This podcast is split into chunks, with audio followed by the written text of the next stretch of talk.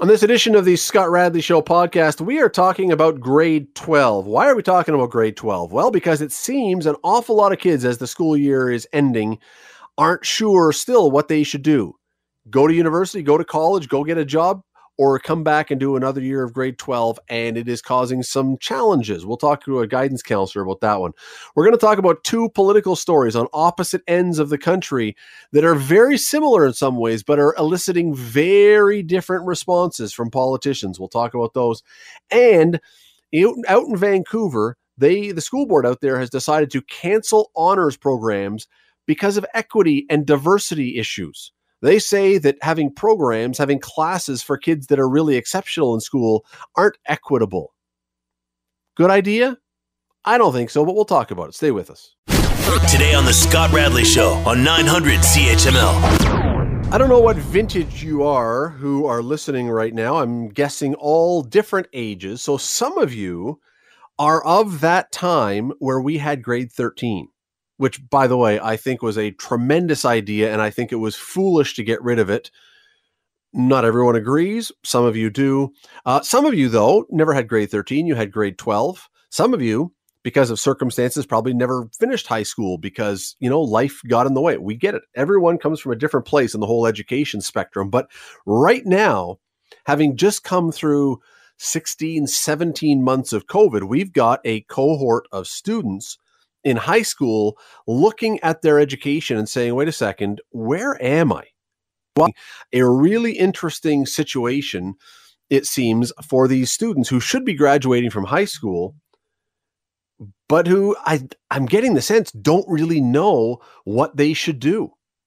I want to bring in Michele Vesprini. She is a guidance counselor at St. Thomas More. This is what she does. She talks to students day after day to get their sense of what they want and to help them get there. Michele, how are you tonight?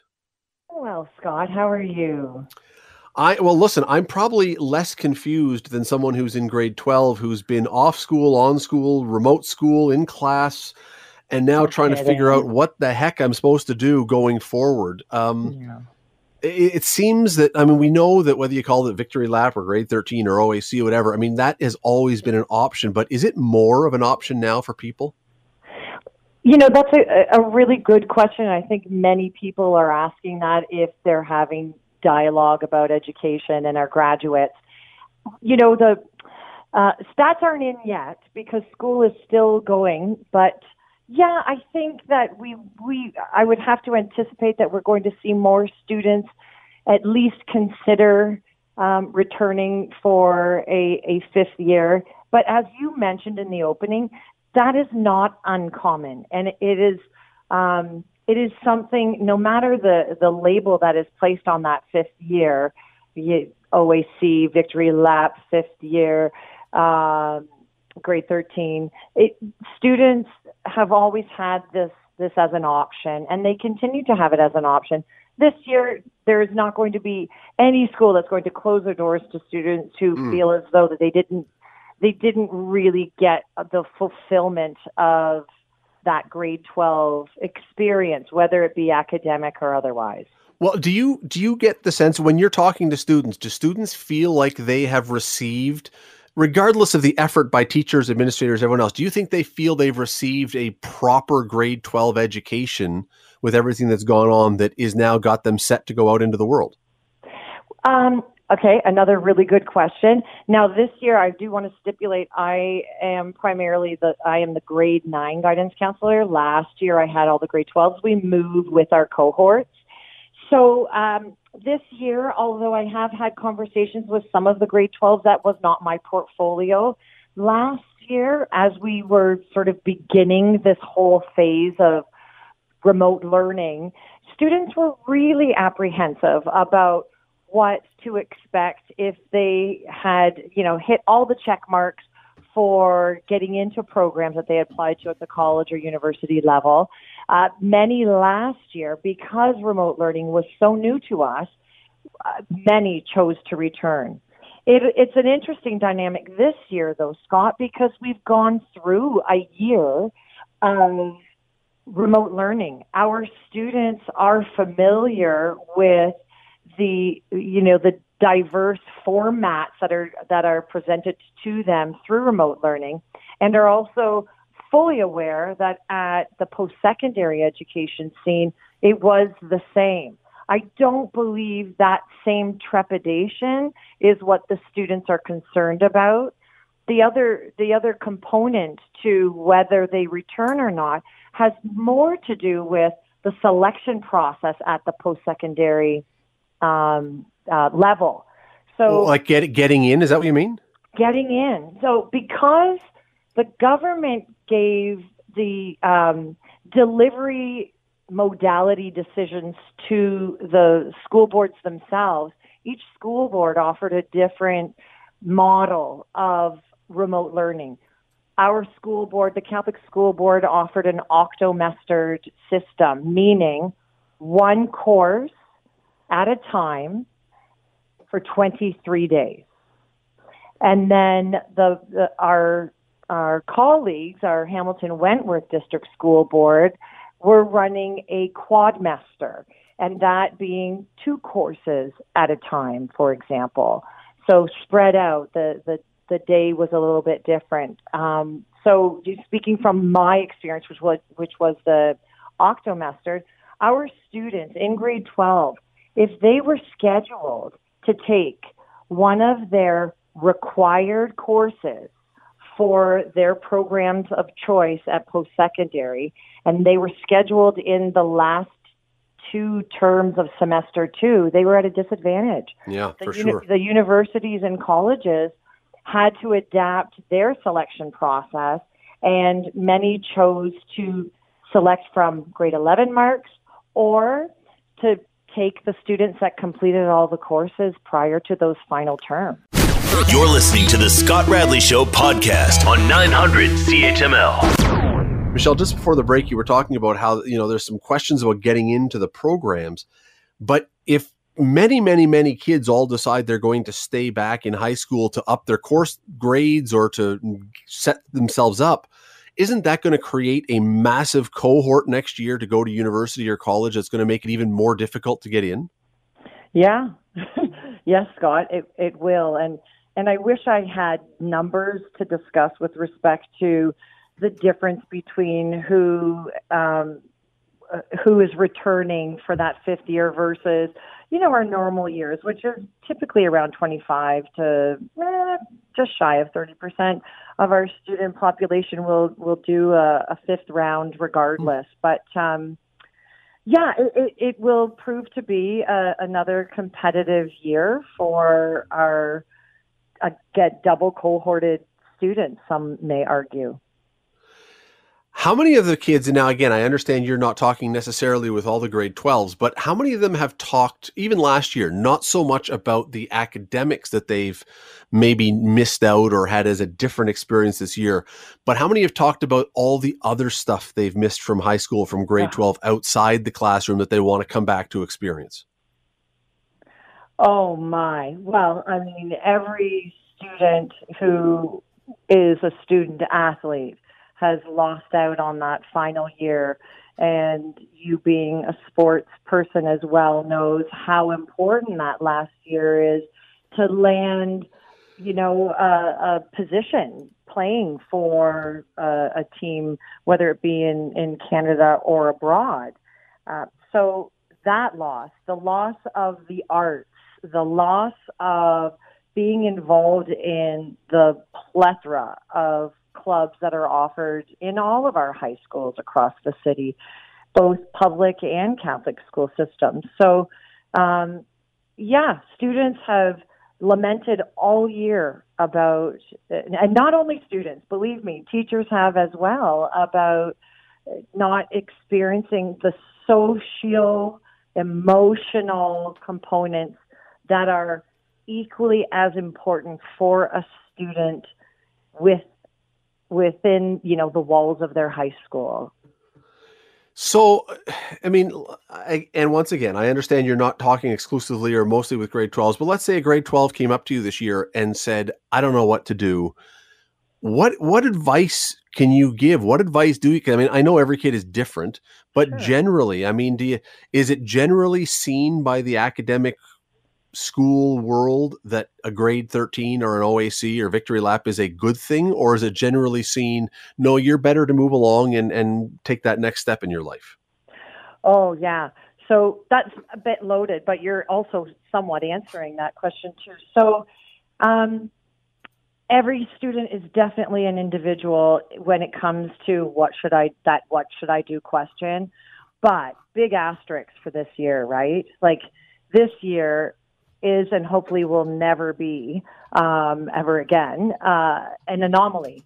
And so I believe that any student who has spoken with their family or trusted individuals about returning to high school for whatever reason, just the uncertainty alone, will be welcomed with open arms, um, you know, with maybe some exceptions. But, but for the most part, you know, this year it, it has been so difficult, not only for the academic side for students, but the, the mental health, right? The social piece.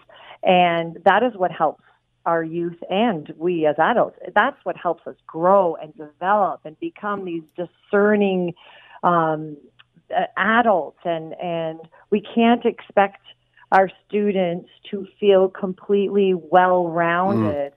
leaving grade 12 this year if uh, you know if they're questioning it and their parents or the people that they trust are supportive then you know we have a whole lifetime to tackle all of the goals that we set for ourselves. If you don't feel ready this year, there there are other years where I might say, "Hey, take that leap of faith." But this year, I think it would be very, very, very okay to say, "I want to give this another shot." Michele Vesprini, the guidance counselor, a guidance counselor from St. Thomas More, really appreciate the time today. Thanks for doing this. Thanks, Scott. Uh, you know, and one of the other things that um, that really becomes so difficult for these kids is you, you get only one chance to go through this. So if I was in grade 12 right now and I'd never done grade 12 before, which, you know, presumably not many are failing it and having to do it over. So you get one go at it. We, you've had no exams. You've had a very different experience. You don't have anything to compare it to to know whether you're ready. So how do you know? How eh, boy, it is um it, it is such a messy thing. It is such a messy thing. And I know if you if you're brilliant, yeah, probably you're fine. If your marks are fantastic and you ace everything, yeah, fine. But if you're in that middle ground, and if you're terrible, you know what's going on. But if you're in that middle ground, how do you know? You're listening to the Scott Radley Show podcast on 900 CHML. I want to talk about two very interesting political stories going on in this country right now that are similar in some ways, but are being treated very, very, very differently. Now, we've talked on this show, the first one, we've talked on the show about what is happening in Quebec right now, where the federal government has said that the Quebec, the provincial government, can adjust the national constitution to work to better its position within the country, to look after its interests. It can declare itself a nation. It can declare that French is the official language of Quebec, essentially ending bilingualism as we know it. That's okay. The federal government has said, no, we, our, our research, our impression is that you can do that. Quebec, go ahead, adjust the constitution. That's okay. Well, that's one of the stories. The other story is not in this part, it's on the other side of the country. That's in Alberta, where Alberta is preparing to launch a referendum on equalization payments, which would also require a tweak to the Constitution. Similar thing. The Constitution, the province changing the national Canadian Constitution to suit its interest. But this issue is getting no political support from Ottawa Nobody anywhere is talking about it. No one is certainly supporting Alberta as they launch into this one. Two provinces, two different regions, two different histories, two different responses. I want to bring in Stephen LeDrew. He is a former president of the Liberal Party of Canada. He's a commentator. He is the guy behind the three minute interview on YouTube. He joins us now. Stephen, how are you? Oh, and, um, and by, I might say, very good précis of these uh, two issues from uh, Quebec and Alberta. Well, so yeah, three weeks ago, the prime minister said that he, the federal government's initial analysis concluded that the provinces can adjust or modify parts of the Constitution that apply specifically to them. Right. Should it be, should he, should his government, should anyone in Ottawa then be surprised that this has opened a bit of a Pandora's box that suddenly we're discovering other provinces may want to do this too now that we've heard it's okay? Well, first of all, Mr. Trudeau said that, and virtually every constitutional lawyer in the country uh, said that he was wrong. Uh, even his own attorney general sort of had to waffle on it when he was asked by uh, reporters. And uh, we all know that Mr. Trudeau, the drama teacher, uh, doesn't know very much about what is appropriate in law. Even going back to the days of the SNC Lavalin scandal, when he said, well, everything was appropriate. Uh, of course, we all know that it wasn't. So, uh, Mr. Trudeau's opinion is not to be relied upon. However, he is the prime minister. And so what he says goes. And uh, we're seeing a very different temperature in Canada. And um, I will show my age, Scott, uh, by going back to the to uh, the times of when his father was prime minister, and the uh, late 70s, early 80s, and we're dealing with the new constitution. We're dealing with national issues, and I mean, Bill Davis was premier of Ontario, and he and other and, and Mr. Lougheed, Alberta, um, Sterling Lyon, uh, you know, in the West, they would take a national perspective. They would do something for Canada. And oftentimes commentators would say, well, you know, if you want to be prosaic and, and provincial, here's what you would do. And they would say, no, we are, we are looking out for the interests of Canada. What we're seeing right now is a prime minister who is looking out for the interests of his own votes and he needs a huge number of votes in um, in the next federal election in Quebec, and he is selling, in my view, he is selling selling out Canada to try to get those votes. Canada is a bilingual country. We have been for years and years and years. And what he is essentially saying to Quebecers is that, yeah, you can go ahead, be be unilingual. Don't worry about those Anglo's in Montreal. Uh, they aren't going to vote for Trudeau in any event. Uh, I'm sure the polls are. But what he, but Stephen, what he and anyone else in his party, in the government, in Ottawa, and staff, whoever, had to, they had to surely see that if you tell one province that you can change the constitution, whether you can or can't, if you tell them you can, other provinces are going to say, "Well, we got a few things we'd like to sort out." It's it, they had to know that was coming. Did they, Scott? They had you, to. You, you are you are arguing that there's a, a rational voice in Ottawa, and many people know that there isn't. I'm not sure that they had to, or if they if they did know, they are willing to gamble in order to get those votes in Quebec. It's all about the next election. It's all about Trudeau and his smirk wanting to stay in office, and they will do anything to uh, sell anything to get those votes. Now, for Alberta, um, uh, Jason Kenney's an honorable guy, and uh, I'm somewhat surprised at that. But on the other hand, he is facing some difficulties in Alberta. The right is split. He is a right of center politician, and he, uh, as well, is listening to Albertans saying, you know, we have been supporting the rest of Canada for years and years and years financially. Now we are down in the dumps because of, in many parts, because of Trudeau's uh, policies.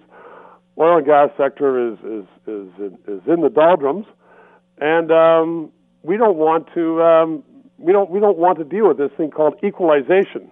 Yeah, and I want to get into that more after the after a break. We're going to take a break in a second here, but just back to the idea of they had to know. If you if you have a neighbor on each side of your house, Stephen, and you turn to one neighbor and say, and he asks you if I can build a twenty five foot high brick wall between our homes, and you go, sure and then the neighbor on the other side sees this and says, I'd like that privacy.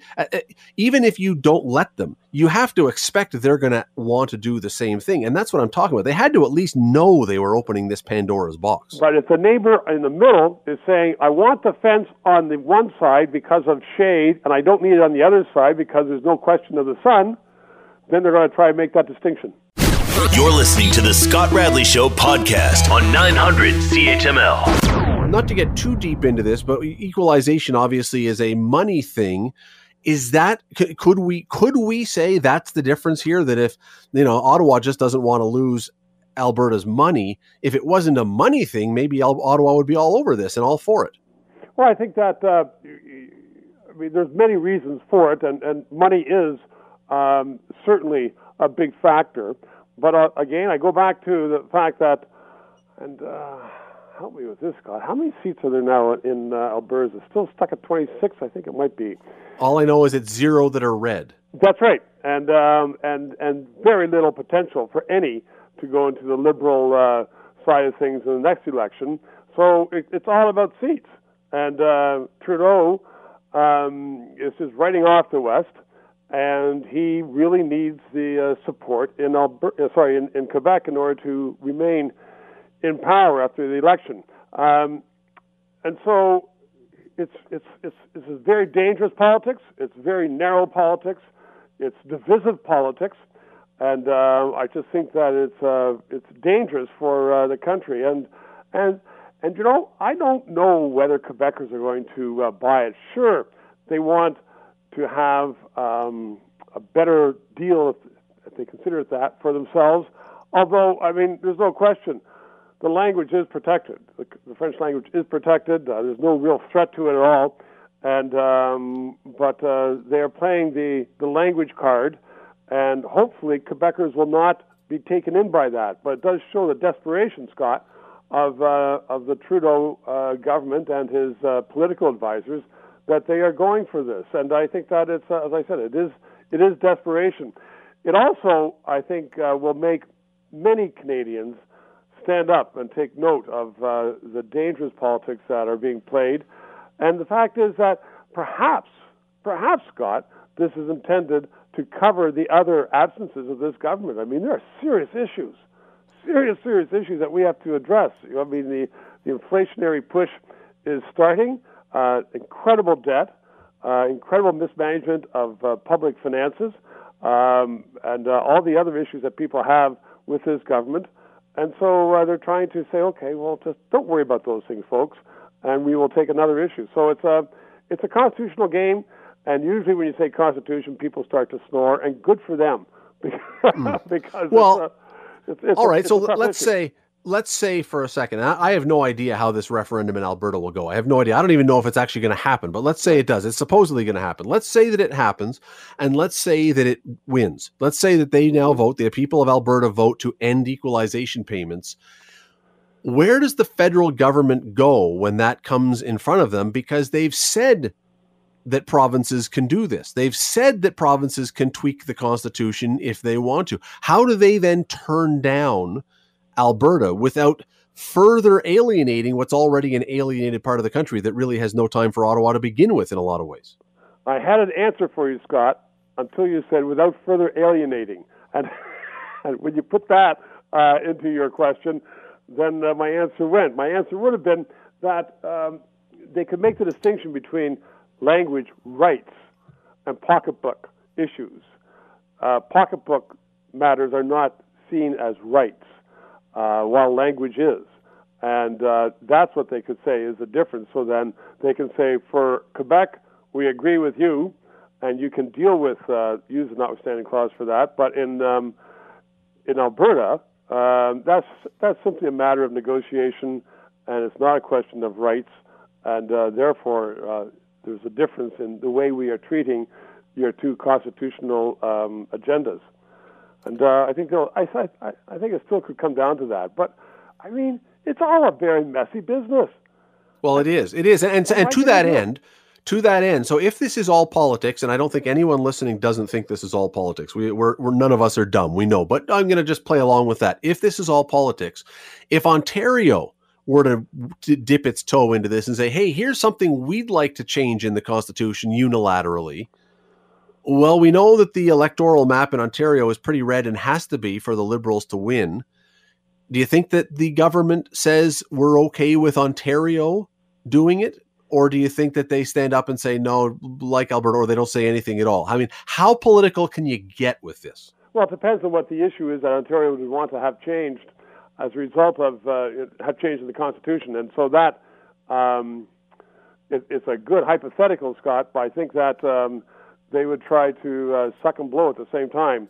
And um, as to whether Ontarians would would see through that, I think Ontarians are pretty sharp on stuff like this, so they they, they would.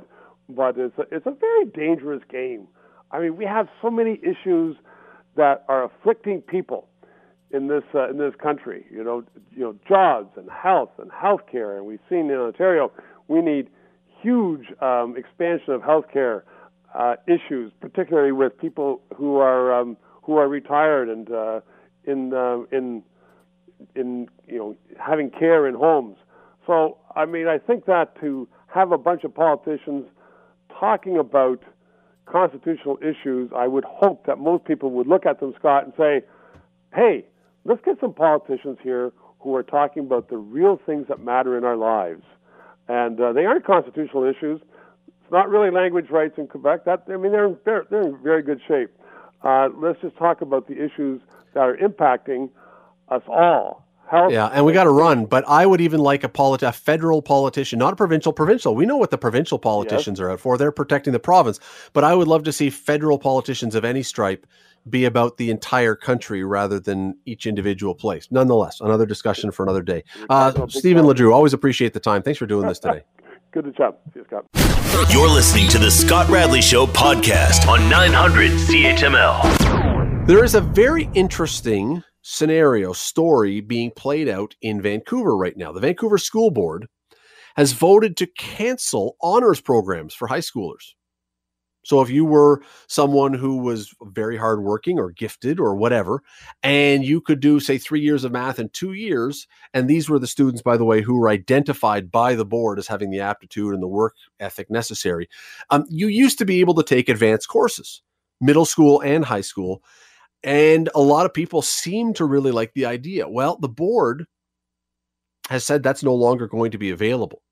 Why? Well, this kind of situation doesn't meet the board's goals of equity and inclusion, and some even say it's racist. We'll explain how they get to that point in a minute. I want to bring in Monika Ferenczy. She is the owner and consultant of Horizon Educational Consulting. She is joins us now. Monika, how are you tonight? Thanks for doing this. Thank you. Good evening. Thanks for inviting me on the show. Well, I, am glad to have you because this this one to me, um, Monika, this sounds as I read this story, it, sounds like what we're trying to do here, or what they're trying to do, is rather than raising the bar and trying to get people to rise to be great, it sounds like what they're trying to do is lower the bar so nobody feels badly. But that I don't know that lowering the bar is what our goal should be, is it? No, but education systems are always about delivering to the largest critical mass or the average student. So any students who are either in difficulty on one end or excel very well on the other end are always the ones that are most impacted by school board decisions and programming. So, with this particular one, by taking courses away that uh, appeal to high performing students, particularly gifted students, it's really taking away an educational service without any sort of rationale to mm. eliminate those, especially at the last minute. From what I understood in the articles, it was offered and students signed up for them, and now they're saying that they're not going to offer them. So when educational decisions have been made by students, um, those services should be provided. And, and, you talk, you know, there's the people who are at the bottom who struggle, and maybe for either just because they don't work hard or because they have challenges. There's all kinds of reasons why they could struggle, and there's those, as you say, at the top Mm-hmm. no board would ever in its right mind say we're going to get rid of those protective devices those special needs programs or other things to help those at the bottom we're going to keep so why then is it okay to say but we're then going to take away the ones for the kids at the top again i look at this and i just think it's it's it's it's taking away the the reason or an, an opportunity for excellent kids to do excellent things so it's often perceived that high performing students don't have needs because they're high performing, but they have yeah. other needs. And one of that is a social emotional need to be with other mm. students who are are like them. And so it's very important that they be offered programs and safe spaces in learning environments where they can connect with those other students. And that's why high schools with the diversity of courses and programming that they offer are very appealing and, and where every child finds their place or their best friend in the course of four years. What I have a challenge with is that they're saying that this is uh, not uh, within their mandate for equity, diversity, and inclusion, but it's the opposite because I think there is a misconception or a misunderstanding that Equality means delivering everything, uh, the same thing to everyone. And equity means everyone gets what they need. So this really is an equity issue. And it's not about equality at all, because equality is mediocrity and it's the base minimum. And we know that school boards and always they offer what they have to offer first and any of the extras that they offer is either through parent advocacy or students demanding those types of courses or student or teachers willing to offer new courses in their areas of interest and when they cut programs it's always uh, related to funding. So i don't believe that it has nothing anything to do with their mandate for equity diversity, diversity and inclusion because those three concepts go together. We don't separate them out. And diversity is offering something for everyone. Uh, let me just say, if you say nothing else tonight, and, and I'm, I'm sure you're going to say many more brilliant things, but if you say nothing else that's brilliant, and I, I, I applaud you so much for saying this because so many people I don't think get this when you when you explain that there's a difference between equity and equality because those get m- used almost as the same word and they're not the same thing. They're not the same thing and it's very few people that say what you say and point out that those are different things yeah, absolutely. And when I look at um, what what their comments are to to those programs, and they say that well, they can apply to other programs, but there there are application processes for those programs, and students don't get into those other programs. Um, so w- when you have, for example, a large number of students applying for a small number of spaces, that's not equity. Equity would be offering everyone a space if they wanted to be in a program. And so if if they're reducing these honors courses that are offered at two high schools, but more people want to be in them, they're they're not looking at the data. So not looking at the data is one of the ways that school boards avoid uh, offering more. But it also has to do with funding because in high schools generally uh, courses are funded or high school students are funded by the number of courses that are offered. So when things get too expensive, they take out the extras and they stay with the, the main compulsory courses. So offering an extra section of an honors uh, math course or an honors science course costs them more. And if there are fewer students than in regular classrooms, then it would be a cost factor. But I would be curious to see what their data is on mm. that because if they're refusing to offer the courses, but there are enough students to offer them, then school boards, as public service education providers, have to listen to the needs of their clients and provide those programs and services that they're asking for. Doesn't this potentially also make teachers' jobs more difficult? Because if you can take the really, really, really gifted students and put them together and give a teacher to them to to keep them motivated and they don't uh, they need different things. Now you put them in a class with those who are struggling and the ones who are struggling can't keep up with them and they don't want to stay back with the ones who are struggling and now the teachers it seems to me are in a position where they can't satisfy anybody. Yes, it is very demanding on teachers, absolutely, and and that's why we have teachers who take on different uh, curriculum in, in high school because that's their area of specialty, that's their area of interest, and students are more engaged when they're taught by a subject specialist. We don't assign um, science teachers to teach phys ed, for example. That's not the best pedagogical approach. And that's why high school teachers generally have two teachable subjects or three that they can deliver to students. And so delivering and teaching in your area of expertise and interest is what makes courses and learning engaging for students. So if you're redistributing teachers out of areas that they are interested in, then teachers who aren't motivated don't motivate students either. So you have disengagement on both ends.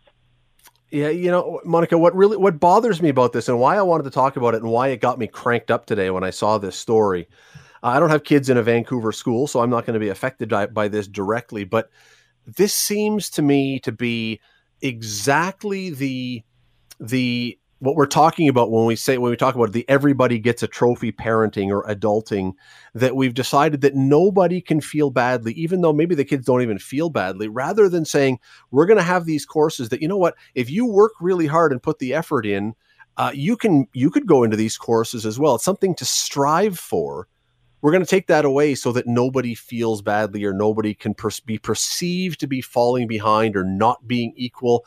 I, I, I don't know. There, there's something there's something wrong with the idea that we have to make every kid believe that that that you know that, that they never have to learn that it's okay you don't have to win you don't have to be the best in every single thing some people do great at that some people do great at that we seem to have lost that and this seems to be uh, typical to me of that that idea Yes, and and students do like to achieve. They do Yes. like to please their teachers. They do like to perform, whether it's academically or in sports or in athletics. So they need to be encouraged to reach to their highest potential. And when that opportunity isn't there, then that's where they they become at risk. And bright students mm. fall through the cracks just as much as students who struggle. I mean, if we were to follow this logic through to its natural extension, uh, would we not have to do things like get rid of academic awards entirely in schools because that would mean that somebody was doing better than others and we're we're highlighting someone who achieved who may have had advantages over someone else? Yes, that's something that as an educator has always bothered me because generally when the time came around in high schools to give out awards, we would often see one student scoop up three or four awards because Right. they were high performing in all areas. And so that creates a real um, deterrent for other students to even bother trying because they know who the stellar superstars are in every class cohort, whether as you move through the grades, and those are the same students who pull on everything. The issue I have is it's the wrong kind of awards that are being given, and that's a fossilized practice from many, many uh, generations where we're still giving out awards for, for what really is quite meaningless because if you were to give out an entrepreneurship award to a student, that has much more meaning for that student's career and potential employment in the future than an academic award in English. Okay, and, and I, I take your point, and I think there's probably some merit there for sure. But I'm looking at it from, you know what, if I'm one of those people who really wants to do well in school and Johnny wins all those awards or Sally wins all those awards, you know what? Next year I can gun for them and I can really try to catch them. And it's a, it's an it it incentivizes hard work rather than saying, you know what, because I couldn't win the award, we're not having awards anymore. And, and I, I think that's kind of wrong too, even if it's different awards, but just something, there's nothing in my mind wrong with incentivizing excellence. Oh, absolutely. But I think we have to think of new ways to do that because our Okay. current generation of students don't buy into the traditional awards anymore because they're much more gratified. Well, instant gratification is is one of the characteristics of our young people right now. We see that on social media. We see uh, that with with likes and and how they gain popularity. So. Uh, f- for them to be recognized, I think um, is important. It is definitely, but how they're recognized and through what mechanism is equally important. One other thing that I found really interesting about this story, th- there have been a couple experts who have referred to the reason behind this also as being racist because uh, I guess they mean that there's a lot of white middle class kids who have some advantages, whether they have tutors or whatever. But um, I I mean, look, I, I don't believe for a second that if you were to go to the typical school, that all the kids that are performing well or all the kids that are in these honors classes are Caucasian. I think there you would find a wide range. And by somehow getting rid of them, the, the very people that, if, if this is going to be an issue of racism, the very people that you say you're protecting, you may also be hurting because there's lots of people from the Middle East and black kids and Asian kids and everyone else who are excelling in these honors programs. You're you- you're targeting something that's not really, I don't necessarily think, the target. Well, I would certainly hope that that's the case, but we now have research in Ontario that shows that school boards uh, engage in uh, guidance practices that um, stream students uh, from racialized communities out of high academic performing uh, programs. And we had recently an internal study from the Toronto District School Board that demonstrated that, and that has been a the reason why Ontario is one of the last provinces to uh, enter into de-streaming courses at the high school level because we now have the research that shows that that practice has actually eliminated students from higher achieving and ac- more academically challenging programs. So I would hope that there would be diversity in those programs, but realistically, I, I don't think the data would support that at the present time. Okay, but is that then the reason to get rid of the programs, or is that the reason to fix the streaming issues? Well, the streaming issues need to be fixed. It's the, the programs are not a problem. Those those right. programs should be there for all students to reach for, absolutely. And it comes back to that diversity and inclusion and equity principle where we want everybody, every student to reach for those, whether they come from indigenous communities, um, racialized communities, um, new immigrant populations, or or, or students who are typically in our schools socioeconomic, whether they're high socioeconomic or low socioeconomic, single parent families or blended families. We want all of those students to have the same opportunities extended to them. But a lot of them, ha- a lot of that has to do with what the messaging is within the schools, and that that is messaged through guidance uh, teachers and regular classroom teachers when they make suggestions and recommendations for students. And so we have a huge problem where parents aren't even aware that their children have been recommended out of a certain course because that conversation never gets to them. And so I think that is more of a concern. Those practices need to be looked at, not the actual programs. Programs should stay for sure. Monika Ferenczy, she is the owner of Horizon Educational Consulting. Always love having you on. Thanks for taking some time tonight. Thank you very much, Scott. Uh, yeah, that is. Look, uh, uh, Monika's absolutely right. Um, if if we are not doing a proper job at directing people into these honors programs into these high high streaming programs that should be fixed. But the idea that that means that we have to just say well it's not working as well as it possibly could so let's get rid of the program entirely under the guise of equity. And look monika said something that i i think everybody has to write this down because it's so absolutely true and it gets confused all the time. Equity and equality are not the same thing. We confuse those all the time and our discussions then get thrown off track because they're not we should be keeping as many possible programs in place in our schools that incentivize excellence, that incentivize hard work, that make it so that if you work hard and if you put the effort in and if you show that you are excellent at something, that you can have these opportunities. Not saying we're going to lower the bar because not everyone can reach the highest rung on the ladder therefore we're going to bring the ladder down. That's that's not how you push people to be better. That's not how you encourage them to be better. Lowering the standards doesn't make anybody better. And you know i i was going to say this to monika and i never got a chance because it's something that i've i've thought before but it, i mean if we think about this example in in the most ridiculous terms possible although i think this is pretty ridiculous if the idea is we can't have these classes, these classes, these honors classes, these classes for the kids who really excel, we can't have these because not everybody can get in. It's not equal or it's not equitable, whichever word you choose to use there. And again, I told you they're, they're not the same, but they get used the same. And that's why I used it. We can't have these because it's not equitable. Well, again, follow the logic. And that would mean that if a school board truly believes that equity, true equity, equal, almost equality is the end game here, think about a school play for a second. Let's say your school decides it's going to put on a performance of Les Mis.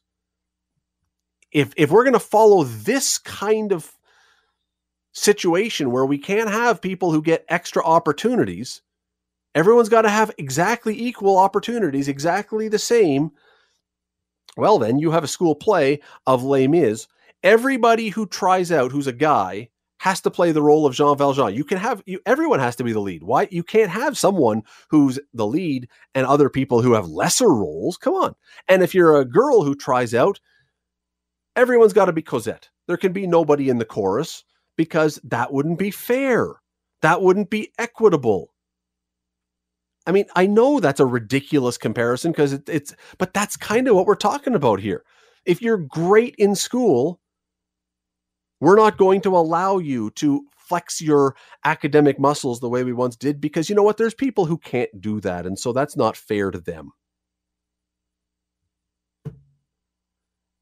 When when was it when was it established that everybody has to be equally great at everything? Isn't this part of what makes society wonderful is that we all have different things we're great at and we can excel at the things we're good at and we don't necessarily have to be great at some other things? But you know what? There's people who are. I was horrible in high school. I i i almost killed my parents when i brought home my report cards. I was i did everything else in school but school, you know, high school, now I got to university and I found what I like to do and I took off and I blossomed and I became good at that. But it's okay. I was not great at high school. I don't expect that that means that all the people who were in my grade who were great at school at academics and who did work harder than I did, I don't expect that means I should have wanted them to be brought down to my level. I had the chance to try and rise up to their level. I didn't. I didn't put the effort in. So why should they be penalized because I didn't do that or because I because they had a gift? Maybe they were brilliant and they just were able to why should why, should they not be allowed to allowed to express that and excel that way because someone else is not at their level that it, you're going to be good at something else. You're going to be good at something else. I don't know. I, I this this whole idea, and you know, I never asked Monika, and I wish I had um, whether she expects that this is the kind of thing it's happening in Vancouver right now, uh, whether this is the kind of thing that will eventually spread across the country and whether we'll start seeing it around here. Oh, I hope not. Oh, I hope not. Um, let me just tell you that uh, I, am not alone in this one, and she's not alone in this one, thinking this is ludicrous. I mean, go on social media, things like words like race to the bottom, edu fad, virtue signaling, performative nonsense, on and on and on apparently most people realize this is ludicrous and this is the wrong way to do education. Inspire people to shoot for something big. Don't put a cap on and say, okay, you know what? We'll we'll we'll make everyone the same by making sure that they're not going to get too far ahead of you. That's that. Come on, that's the that's the opposite of what we should be doing. That's the opposite of what we should be doing. Think of every great speech ever given to inspire people and imagine if it had been with this kind of philosophy behind it.